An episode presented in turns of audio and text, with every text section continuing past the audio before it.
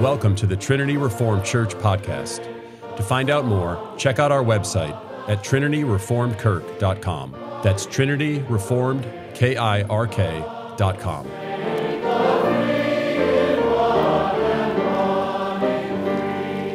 In the day to day grind of life, it's easy to forget who we actually live with. Sure, we know their names. We were there when many of them were born. But when we wake up and see the same people each day, we get accustomed and we even take them at times for granted. But our conversation, correction, and guidance must always, especially with our children, we must keep an eternal perspective.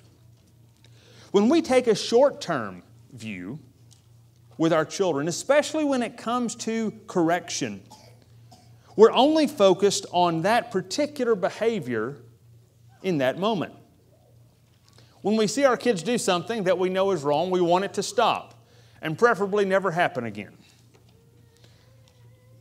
Now, sometimes we even discipline our children with an eye towards making sure this never happens again. We say, I'm going to make sure they don't forget.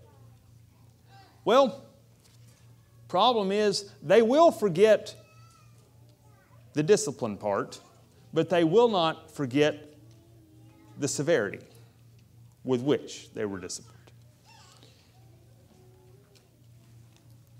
Sin certainly must be corrected, but we will be overwhelmed if we don't keep an eternal perspective. And if eternal is too long, just say a long term perspective. A parent's calling is not to drive out all sin and produce perfect beings. Only Jesus can do that. When we try to do that, our failures mount up before us like wrecked cars in a junkyard.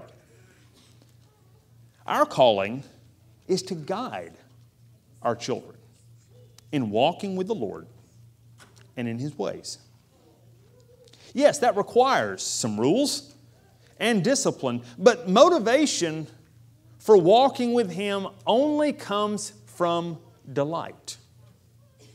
You can't produce long term motivation only with discipline.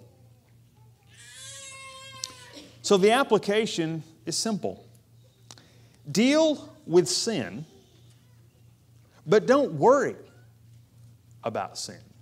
Don't take it personally when your children sin.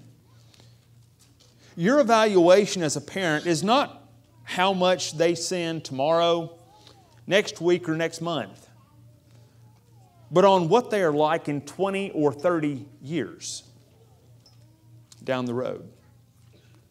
So, our calling as parents is to guide these eternal beings towards the God who made them in the first place. Thanks for listening. To find out more, check out our website at trinityreformedkirk.com. That's Trinity